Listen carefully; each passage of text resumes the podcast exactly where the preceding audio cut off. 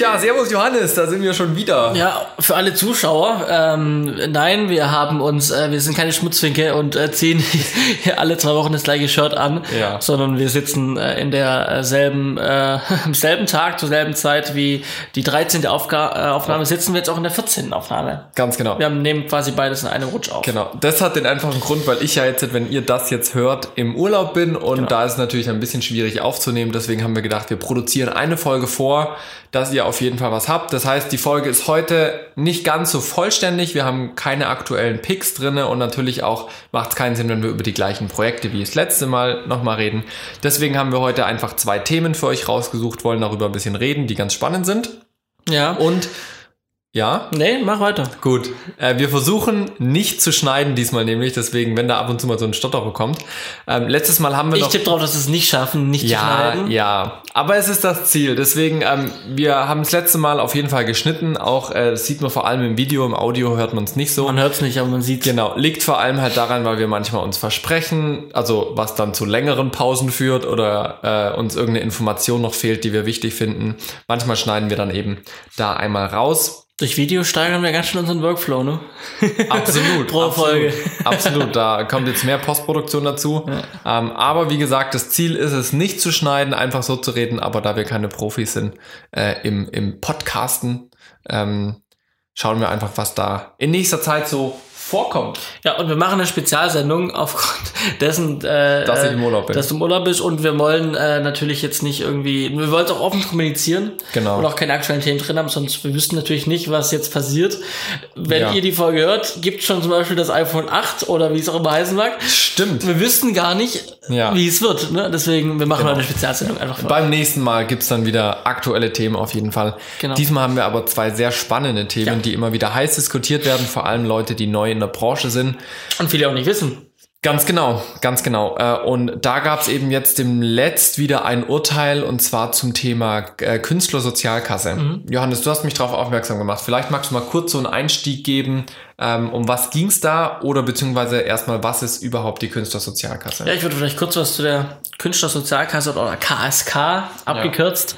Ähm, in die KSK werden äh, Künstler aufgenommen, also nennt sich ja schon Künstlersozialkasse.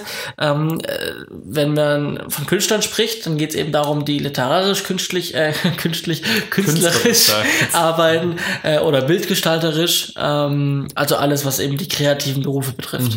Ähm, egal ob Film, Fernsehen oder halt auch ähm, bildende Kunst. Ja. Ähm, genau. Und ähm, viele von diesen Leuten sind natürlich nirgendwo angestellt, sondern sind natürlich freiberuflich oder haben Klar. äh, sind selbstständig. Ja. Und äh, die müssen sich selber versichern. So, und wir wissen alle, dieses Berufsfeld ist nicht besonders einfach. Ja. Ja. Also man muss sagen, hier geht's jetzt um die Sozialversicherungen, sprich Krankenkasse, Genau. Rente, Genau. äh, Arbeitsgeld und so Genau. weiter. Und äh, anders als wenn wir angestellt wären, dann würden wir das äh, unsere Krankenkasse, unsere Sozialbeiträge ähm, zur Hälfte vom Arbeitgeber gezahlt Genau. kriegen. Ja, das andere zahlen wir auf unserem Lohn dann noch. Ähm, und ähm, die KSK macht nichts anderes, als diesen künstlerischen Berufen, den Leuten, den Selbstständigen, eben den Arbeitgeberanteil ähm, zu ihrer Genau. Kranken- und Rentenversicherung und Sozialversicherungsbeiträge eben abzu, also ja, zu unterstützen, Mhm. zahlen quasi. So, und Genau. jetzt die erste Frage, die mir damals kam, woher kommt das Geld von der KSK? Woher kriegen das? Äh, genau, das Geld von der KSK kommt unter anderem äh, eben durch, äh, ja, Beispiel, am Beispiel jetzt hier von uns, zum Beispiel von einer Filmproduktionsfirma. Genau. Das heißt, ähm, die KSK selber verwaltet dieses Geld auch nicht, sondern das Geld geht dann halt äh, an die, auch schon an die Renten, an die deutsche Rentenversicherung beispielsweise direkt weiter. Genau, ja. Ähm, die, die deutsche Rentenversicherung prüft auch das Ganze. Aber kurz nochmal zu dem, wie das Geld ähm, zustande kommt.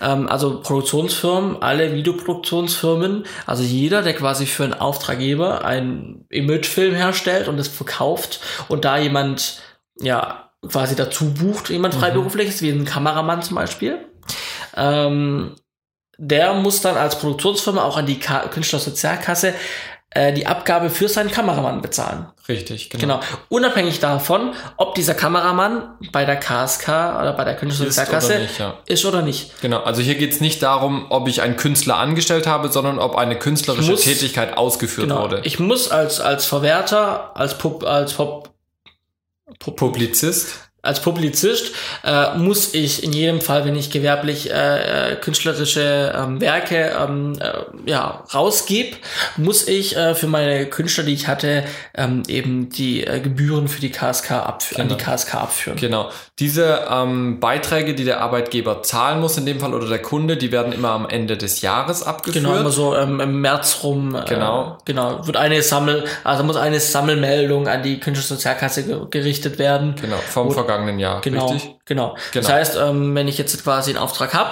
ja, ähm, dann muss ich in mein, im Prinzip in meinem Angebot das auch schon meinem Kunden so vermitteln und muss die Gage für ähm, die Crew äh, ganz normal, was du verdienen mhm. würdest bei mir als Kameramann.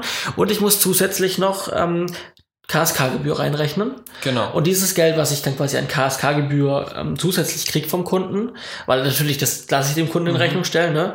ganz logisch, ähm, die muss ich im Prinzip aufheben äh, von dem ganzen Jahr ja. und muss die dann im Jahr drauf ähm, genau. quasi gebündelt an die KSK ja. zahlen für das letzte vergangene Jahr. Genau, und dieser Beitrag liegt aktuell bei 4,8 Prozent. 4,8 Prozent. Und da hast du mir gerade auch erzählt, das wusste ich selbst nicht, da ist nicht nur die Gage an sich drin, sondern genau. auch alles, was du zusätzliche Kosten. Genau. genau. also ob da noch Fahrtkosten, ob da noch äh, Bahnticket mit drin mhm. ist. Ähm, also von deiner Gesamtrechnung äh, äh habe ich als Produzent ähm, 4,8 Prozent aktuell äh, an die Künstlersozialkasse genau. abzuführen im Jahr 2018 in dem Fall. Genau. Das schwankt aber jedes Jahr. Das wird neu ausgerechnet. Genau, das wird neu ausgerechnet.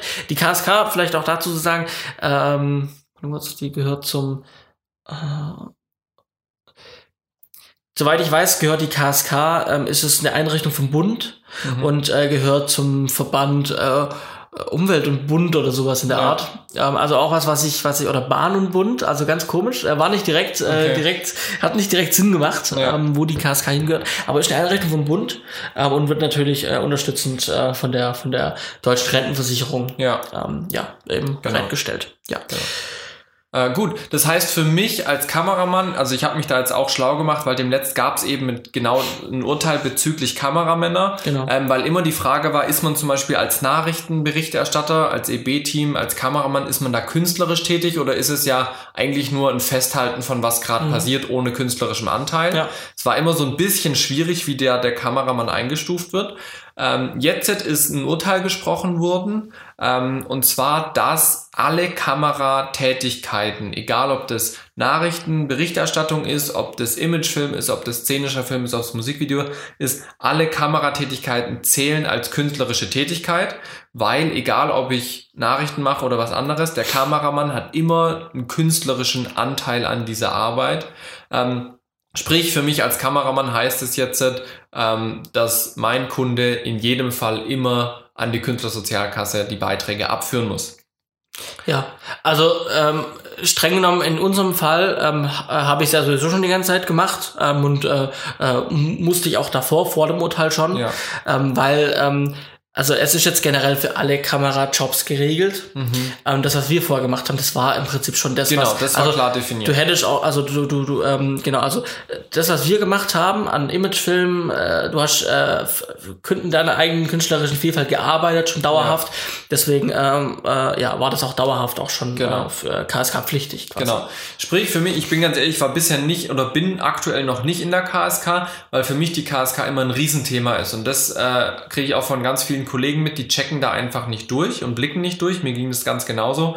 Und ich habe jetzt dem Netz einfach bei der KSK angerufen und mir das Ganze nochmal erklären lassen, gerade auch wegen dem neuen Urteil.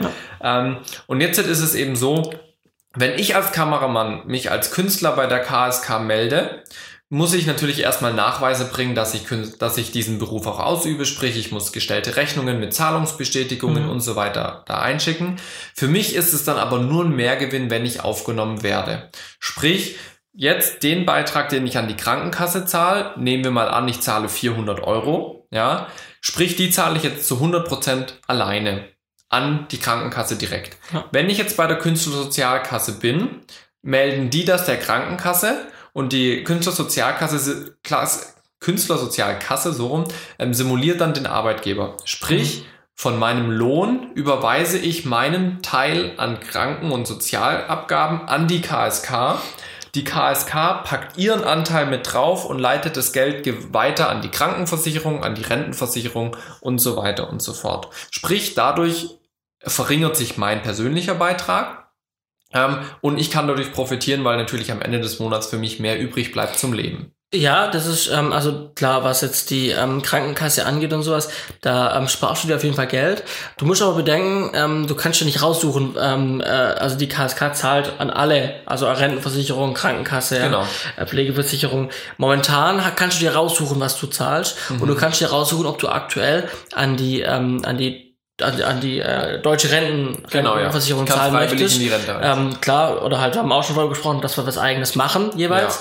Ähm, dadurch aber dazu, dass du bei der KSK dann quasi bist, zahlst du automatisch auch in die deutsche Rentenversicherung ein. Das heißt, das ist schon, weil wenn du es jetzt vorher nicht, also vorher jetzt momentan nicht an die Mhm. deutsche Rentenversicherung zahlst, dann zahlst du ab dann und dann hast du trotzdem ja ein Stück weit mehr, was du zahlst. Allerdings, allerdings, ja, auf jeden Fall. Ich zahle im Endeffekt mehr, wie wenn ich es mir raussuchen könnte. Allerdings macht es für mich am Ende des Monats keinen so großen Unterschied, weil mein private Rente läuft ja sowieso und ich habe eben diesen Betrag X, den ich aktuell an die Krankenkasse Kasse zahle, weil ich keine Rente zahle.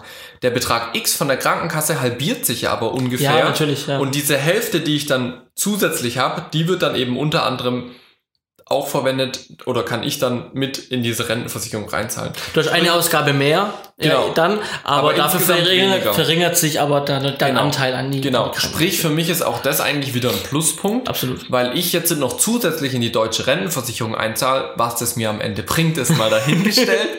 ja, ähm, aber rein theoretisch ist es so, dass ich dann am Ende meines Arbeitslebens quasi auch von der deutschen Rentenversicherung eine Rente bekomme. Ja. Ja, und das ist eigentlich schon eine ganz coole Sache, aber natürlich bin ich dann verpflichtet, alle Sozialabgaben auch zu machen. Ja. Ich kann mir dann auch nicht mehr aussuchen, will ich Krankengeld ab der siebten Woche zum Beispiel Mhm. oder nicht. Aktuell habe ich es eh schon drin, ich habe gerade auch eine Pflegeversicherung mit drin. Ja. Ähm, das wird dann einfach verpflichtend gemacht. Ja. Genau. Ähm, an sich also eine coole Sache für den für den Künstler an sich. Ähm, für den, der den Künstler beauftragt, der muss das natürlich wissen.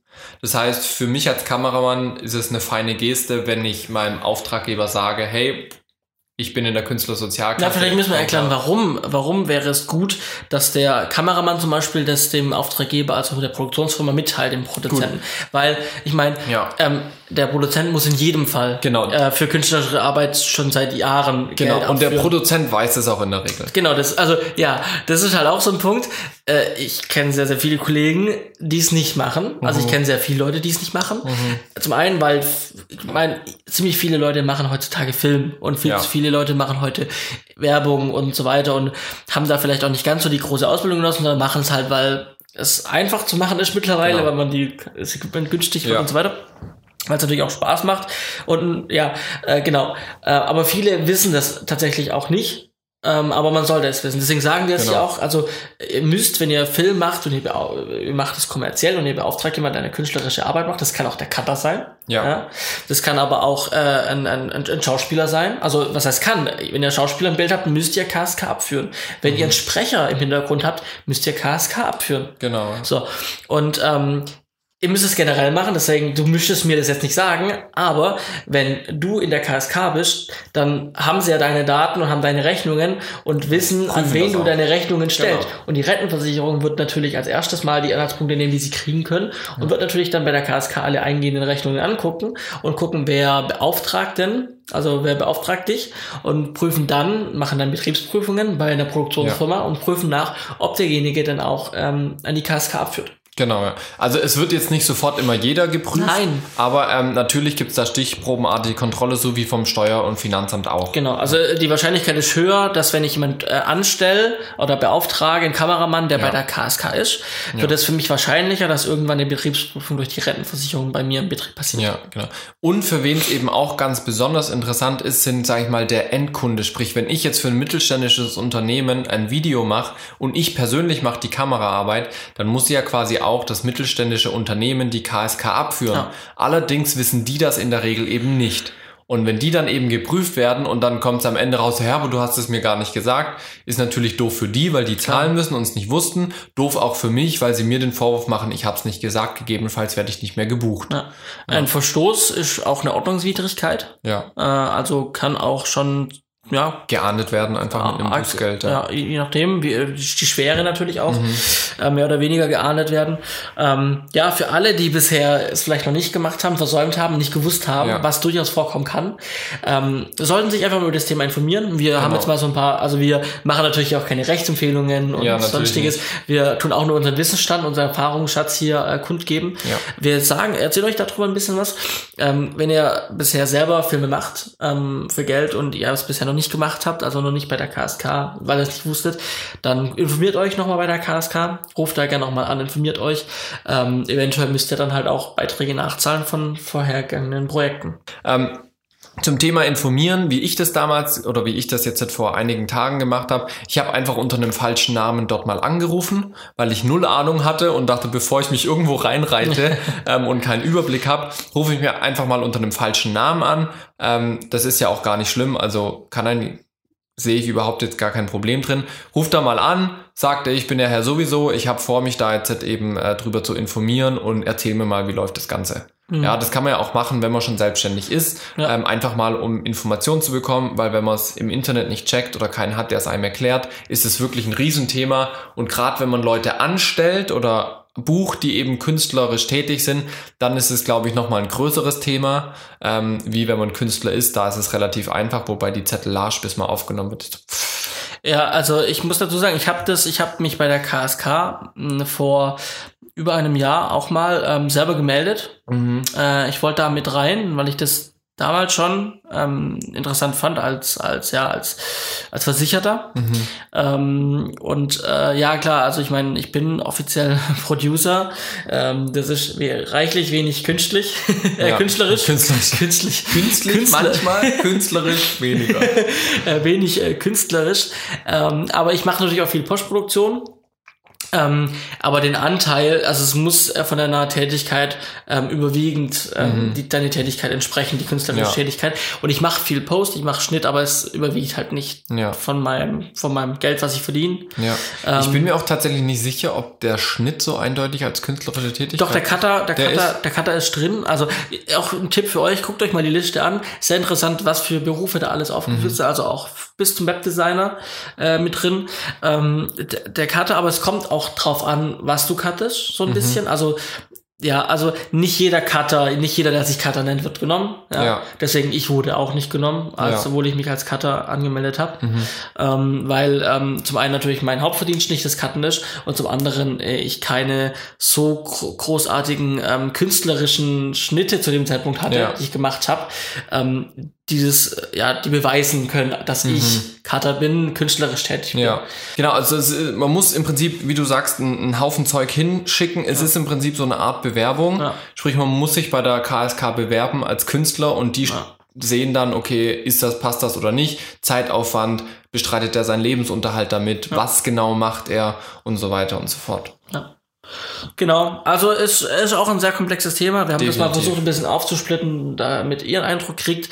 Und ich bin überzeugt davon, dass es ein paar hier gibt, die wirklich davon noch nie was gehört haben. Ja. Verständlicherweise, ja, wenn man das Ganze nicht gelernt hat, also in einer Art Studium, wo wir vielleicht Ja. gleich nochmal dazukommen, oder in einer Ausbildung, sondern Ja. es einfach nebenher macht ähm, und sich so ein bisschen selber angeeignet hat. Mhm. Ähm, es ist wichtig zu wissen und es ist definitiv so. Ja. Und es gibt viele äh, Unternehmen, die, äh, es, es, man sagt ja auch immer, es gibt zwei ganz, ganz, ganz äh, schlimme Faktoren, die dir das Genick brechen können als Selbstständiger in der Medienbereich. Das ist aber das Finanzamt und die Krankenkasse und die können dir beide alles dicht machen, was du hast. Ja. Konten alles auf einmal sperren und die KSK ist halt, ist halt ähnlich. Es ist eine Sozialabgabe und Sozialabgaben sind bei uns zu glücklicherweise in Deutschland eines der höchsten Gebote, ähm, eines der wichtigsten Funktionen, die wir haben im Ja. Arbeitsleben und ist zu Recht, sie sind wichtig. Deswegen geht's ja auch immer drum, wir von wegen Sa- Scheinselbstständigkeit und solchen Sachen, dass Genau. da regelmäßig Prüfungen sind. Genau. Deswegen, also, wenn, wenn ihr es nicht macht und ihr macht es bewusst nicht, oder ja, ihr werdet generell, wird, wird, wird, wird gemerkt, dass ihr ähm, keine Sozialabgaben zahlt, wie es Ja. sein sollte, dann. Seid vorsichtig damit. Es kann nach hinten losgehen. Genau. Nun gut, dann äh, mal zu diesem Thema KSK, so weit, so gut. Ich denke, äh, das ist ein ganz wichtiger Block, der doch für einige interessant ist. Ähm, was aber noch, glaube ich, für viel mehr interessant ist, gerade die sich überlegen, im Filmbereich durchzustarten. Eine Frage, die ich immer wieder gestellt bekomme, muss ich eigentlich zur Schule gehen? Und damit ist jetzt nicht die Grundschule gemeint oder die weiterführende Schule, sondern damit ist gemeint, lohnt sich's oder hat es Vorteile, auf eine Filmhochschule zu gehen, sei es eine private, da gibt's ja genug Anbieter, sei es eine staatliche, auch da haben wir echt gute in Deutschland, ähm, wo natürlich für und wieder auf beiden Seiten gibt. Und ich denke, es wäre mal ganz gut oder wäre interessant, einfach mal unsere Sicht der Dinge zu, äh, zu zeigen. Und ich fange einfach kurz an mit meinem Werdegang.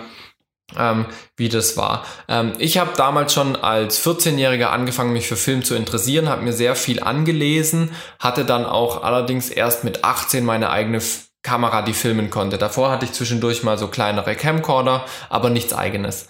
Ähm, sprich, ich hatte sehr viel theoretisches Wissen, konnte es aber nicht praktisch umsetzen.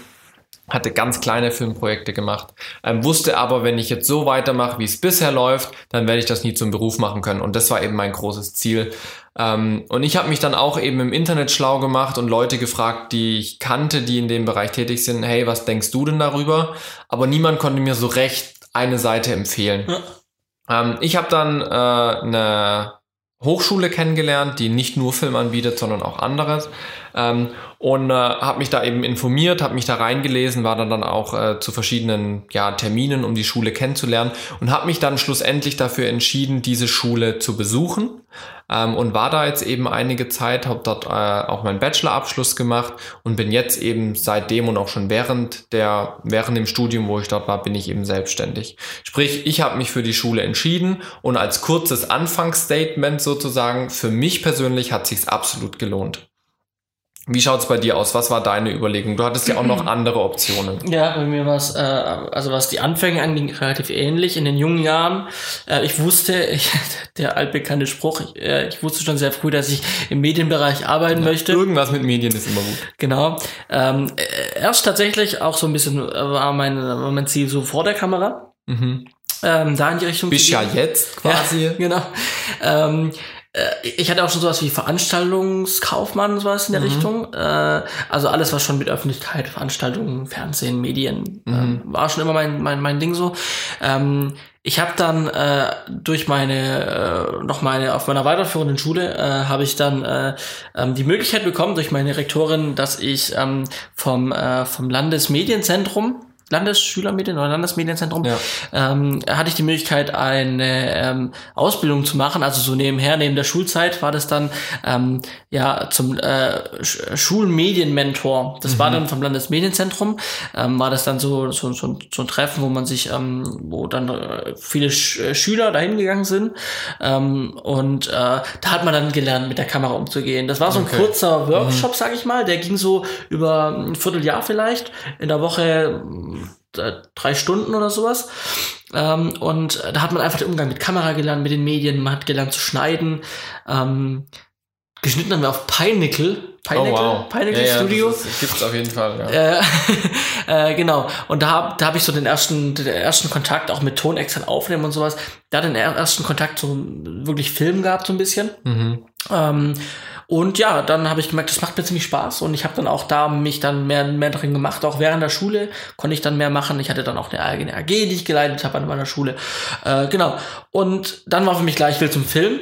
Ähm, Film oder Fernsehen und äh, habe mich dann ähm, auch ähm, auf Ausbildungen beworben ähm, ich wusste, ich will zum Fernsehen, eher zum Fernsehen zum, mhm. als zum Spielfilm. Habe mich dann auch mehr in Richtung Köln, im Raum Köln beworben. Ne?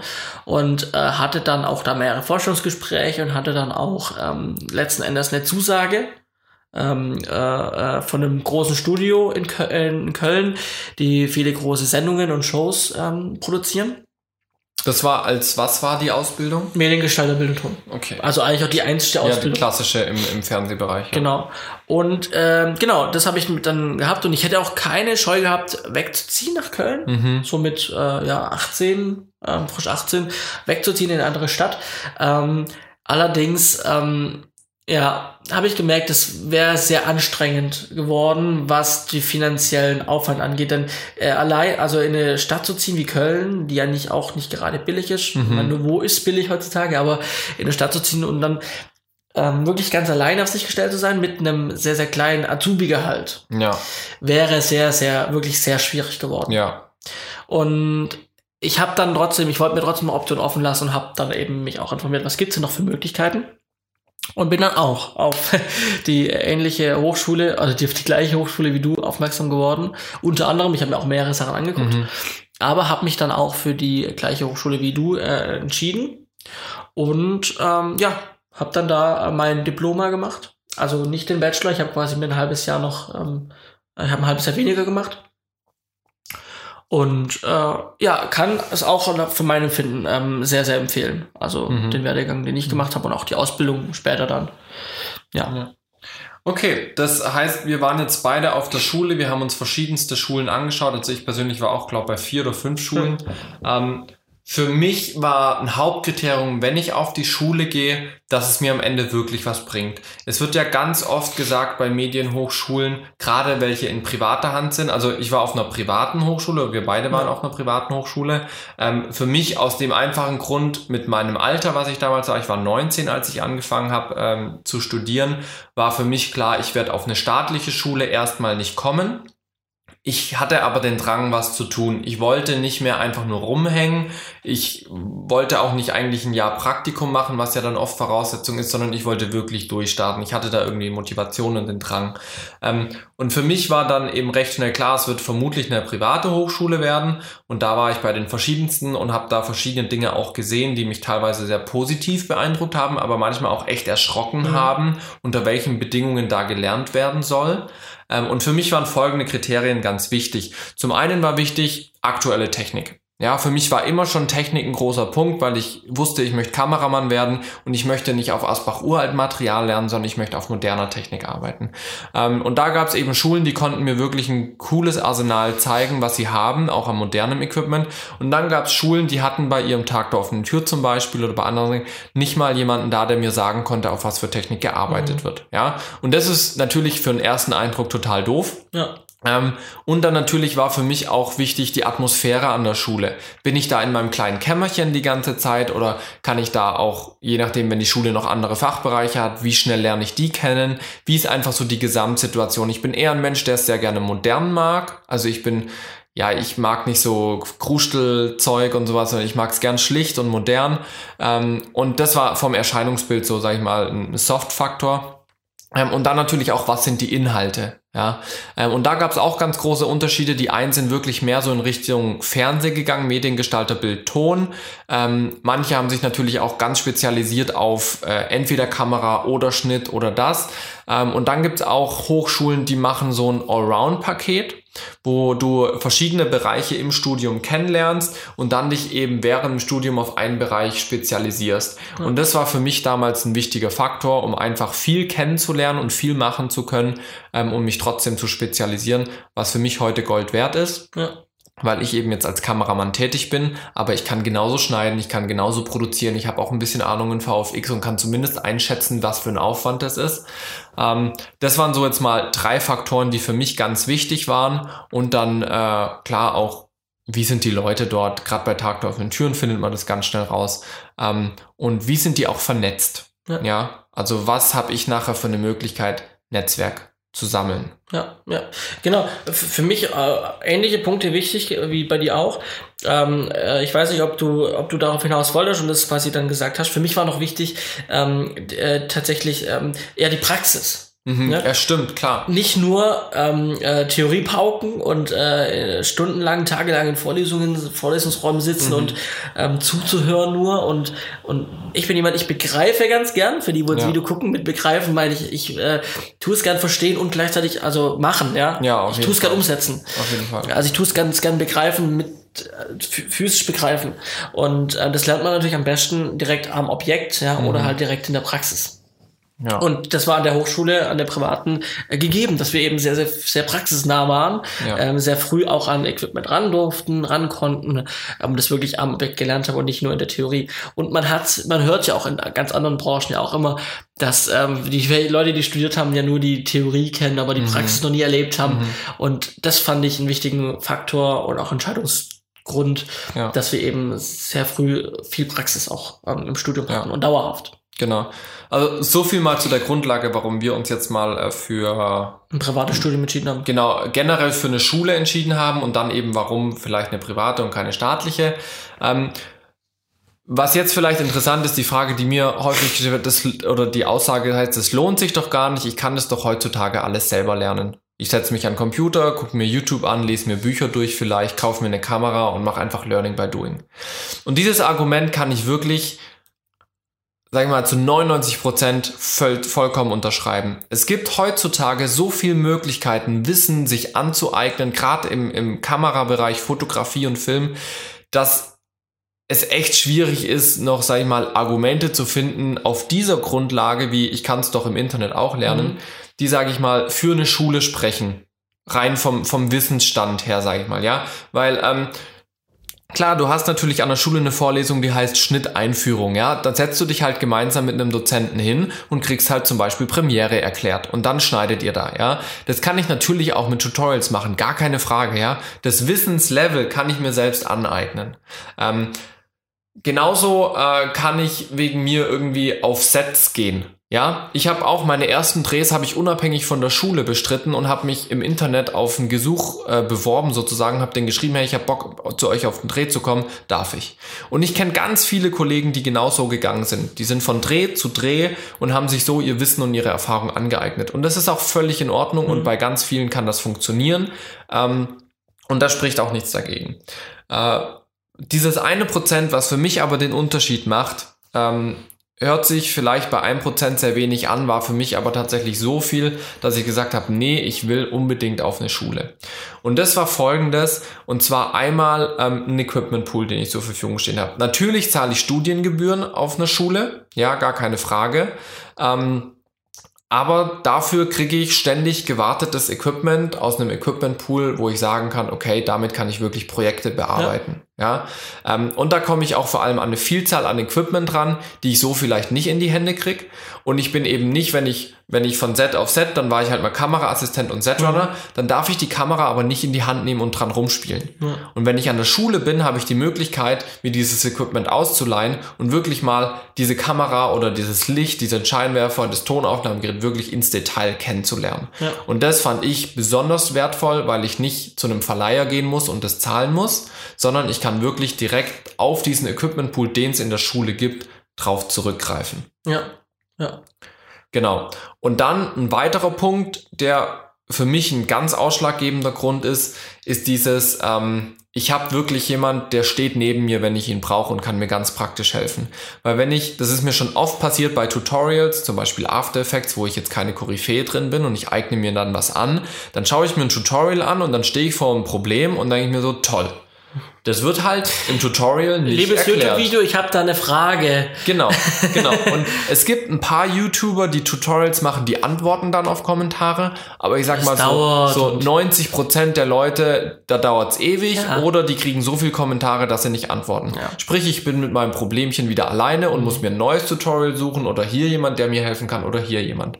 Und das finde ich persönlich sehr nervig. Vor allem, wenn man vielleicht nicht die hundertprozentige Motivation hat oder Ausdauer hat, immer dran zu bleiben, bin ich halt manchmal vielleicht eher einer, der bei so einem Problem dann sagt, ja gut, dann mache ich heute heute nicht mehr weiter, ähm, mache mir ein schönes Leben und tu halt den Nachmittag woanders verbringen. Mhm. Und wenn ich auf einer Schule bin, ähm, oder auch in der Ausbildung bin, dann habe ich wirklich jemanden, einen Betreuer, einen Dozenten, den ich wirklich direkt nachfragen kann bei meinem Problem, hey, Hast du eine Lösung dafür? Hast du einen Lösungsansatz dafür oder kannst du mir einen Tipp geben, wo ich eine Lösung dafür finde? Ja. Und das finde ich ist bei einer Schule sehr, sehr wertvoll. Ja. Ich weiß nicht, wie hast du das damals erlebt? Äh, ja, also äh, im Prinzip eins zu eins auch das, was du jetzt gerade gesagt hast. Ähm, was ich noch gut fand, ähm, was für mich auch noch ausmacht, was man vielleicht auch mit in das Prozent reinzählen könnte, ähm, was jetzt auch speziell bei uns an der Hochschule war, wir hatten nicht nur Film, sondern natürlich auch viele verschiedene andere Bereiche.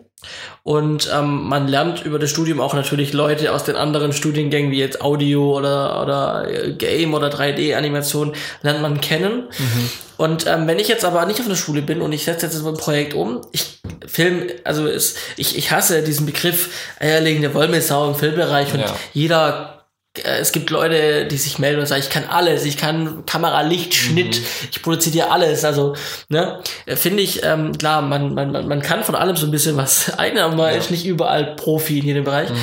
Ähm, und so ähm, finde ich es, äh, wenn man, wenn ich jetzt nicht auf der Schule bin, dann habe ich zum Beispiel das Problem bei meinem Film, was mache ich mit dem Ton? Ich kann dann so gut wie möglich bearbeiten, aber mir fehlt da ein Profi, der es vielleicht Ja. auch sich darauf komplett spezialisiert hat.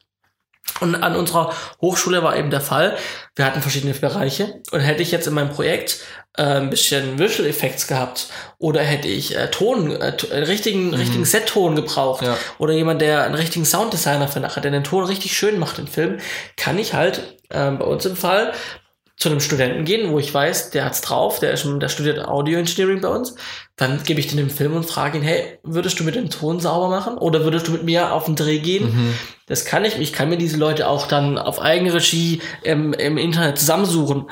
Aber da kenne ich im Zweifel die Leute nicht und ich weiß nicht, was erwartet mich. Ich glaube, der Zeitfaktor spielt da auch eine große Ja. Rolle. Finde ich diese Kontakte, die ich brauche zu der Zeit, in der Zeit, wo ich sie nachher in der Schule zum Beispiel finden Genau. kann. Und dann bin ich vielleicht mit jemandem zusammen, der irgendwie 100 Kilometer weit herkommt, dann macht er mit mir das, dann ist er aber auch wieder weg. Und so habe ich halt dauerhaften Kontakt zu Leuten, Ja. ähm, ja, die auf ihrem eigenen Gebiet Profis sind. Ja, genau. Und mit denen ich dann zusammenarbeiten kann. Oder ich brauche 3D, irgendwas, ein 3D-Objekt in meinem Film, dann frage ich halt einen, einen 3Dler, ja. Mhm, mhm.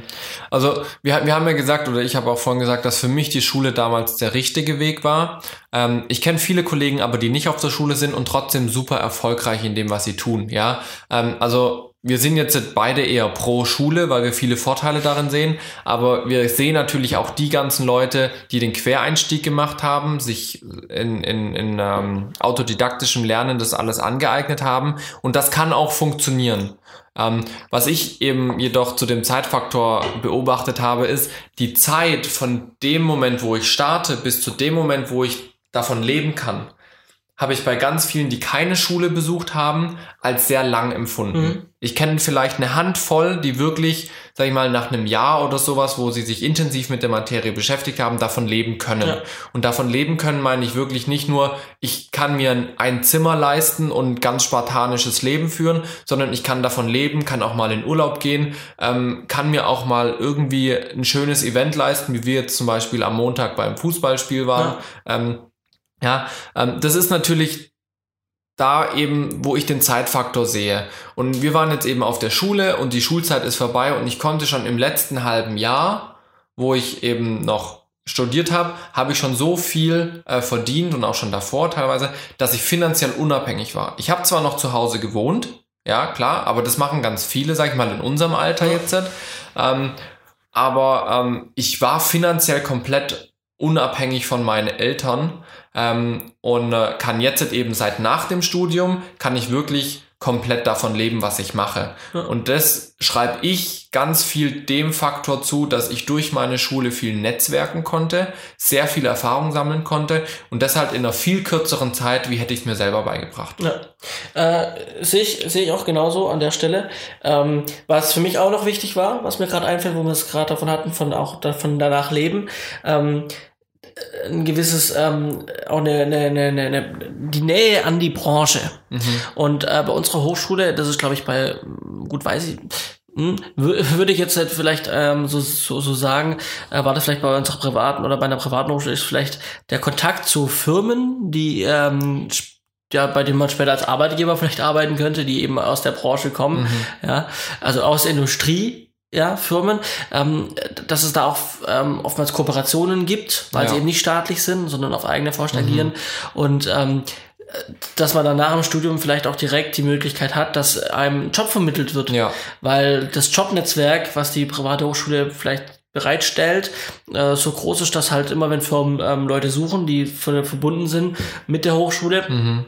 Dass die halt an ihre Studenten äh, sagen, wir haben hier ja. jemanden, der hat gerade einen Abschluss gemacht, den könnten wir jetzt Firma XY empfehlen, wenn die gerade eine Stelle offen haben. Ja, So. ja. Und so war es bei mir auch. Ich habe nach dem Studium direkt, eigentlich einen Monat später, habe ich dann äh, durch, äh, die, Ja, genau, durch die. Vermittlung an meiner Hochschule, ähm, äh, habe ich äh, ja in einer Werbeagentur ähm, äh, ja, äh, Ja. also mein Vertrag unterschrieben und Ja. war dann da ähm, aber angestellt. War Ja. meine erste Festanstellung dann. Ja, genau. Direkt nach dem Studium. Ja, und bei mir war es eben so, mein erster großer Auftrag, den ich da in Hamburg gedreht habe, diese, diese Immobilienfilme, der war tatsächlich auch über die Schule vermittelt worden. Also da ist ein Unternehmen auf die Schule zugekommen, hat Ja. gesagt, hey, wir suchen jemand, habt ihr jemand?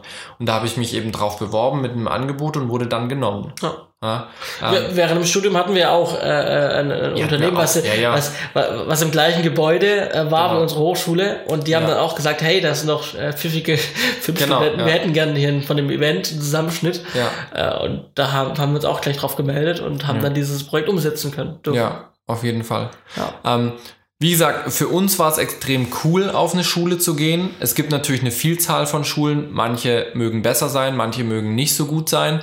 Ähm, das hat auch, glaube ich, viel mit dem individuellen Bedürfnis zu tun, was man hat. Ähm, auch wie man, wie man eine Atmosphäre gerne hat oder nicht. Ähm, ich möchte jetzt nicht so sagen, 100% jeder muss auf die Schule gehen, weil ich kenne eben auch sehr, sehr gute nee, Beispiele. Individuell, also. Und ich kenne auch eben sehr, sehr gute Beispiele, die komplett autodidaktisch gelernt haben, von Dreh zu Dreh gegangen sind und so sich hochgearbeitet haben. Ja? Also ein Bekannter von mir, der macht Regieassistent mit dem Till Schweiger, ähm, der hat sich auf eine staatliche Schule beworben, wurde dort abgelehnt und hat sich dann selber hochgearbeitet mhm. ohne Schule. Ja, und der schafft jetzt als Regieassistent mit Till Schweiger zusammen. Also es funktioniert durchaus und ich möchte es gar nicht absprechen. Viele Beispiele haben mir aber auch gezeigt, dass es viel länger dauert oder eben halt die Chancen, dass man danach wirklich davon leben kann, sehr gering sind, weil ich halt persönlich nicht viel davon, wenn man einen Imagefilm für 500 Euro macht, weil man es halt nötig hat, ja. das Geld zu verdienen. Ähm, da fehlt mir dann auch so ein gewisser, eine, ein bisschen die Professionalität, die vielleicht auch dadurch kommen kann, weil man eben viel Input von Professionals bei Vorlesungen bekommt. Ja. ja. Und eben auch bei uns im Bachelor war es zum Beispiel auch so, dass wir noch viel für organisatorisches, für die Selbstständigkeit, vertragliches, Versicherungen, alles das mitbekommen haben, wo ich mir zum Beispiel ganz viel Versicherungsmakler gespart habe, hier einen Steuerberater gespart habe und da, weil ich das direkt so von, hm. von Dozenten, die den Fachgebiet das ist, die ja. haben es mir direkt in der Vorlesung gesagt, ja. Ähm, und für mich eben das Fazit, für mich war es absolut cool und richtig und ich würde es, glaube wieder so machen und ich würde wahrscheinlich auch wieder an die gleiche Schule gehen, weil die mir persönlich sehr gut zugesagt hat in dem Vergleich, den ich gezogen hat. Ähm, genau. Ja, so viel zu unserem Werdegang. So viel zu unserem Werdegang und auch eben unserer Sicht zum Thema, muss ich auf die Schule gehen oder nicht. Ja. Wir persönlich sehen einige Vorteile darin, sehen aber auch, dass es ohne gehen kann. Uns wird auf jeden Fall interessieren, was ihr dazu denkt. Ja. ja weil das ist, wie gesagt, ein ganz heißes Thema und da habe ich schon ewig lange Diskussionen geführt, auch an Sets tatsächlich. Ähm, weil manche Schulen haben einen besseren Ruf, manche haben einen schlechteren Ruf und dann, oh, okay, und du warst hier und da und was habt ihr da so gemacht? Ähm, und da würde mich interessieren, was denkt ihr davon? Wer von euch war auch auf einer Schule oder macht vielleicht eine Ausbildung? Wer von euch hat sich selbst durchgeschlagen und ist erfolgreich? Das ist ein Thema, das viele betrifft, wo jeder was ja, dazu sagen kann. Definitiv. Ja, jeder hat dazu was zu sagen, ja. hat, jeder hat seine eigene Geschichte. Auf jeden Fall. Also hackt's in die Kommentare.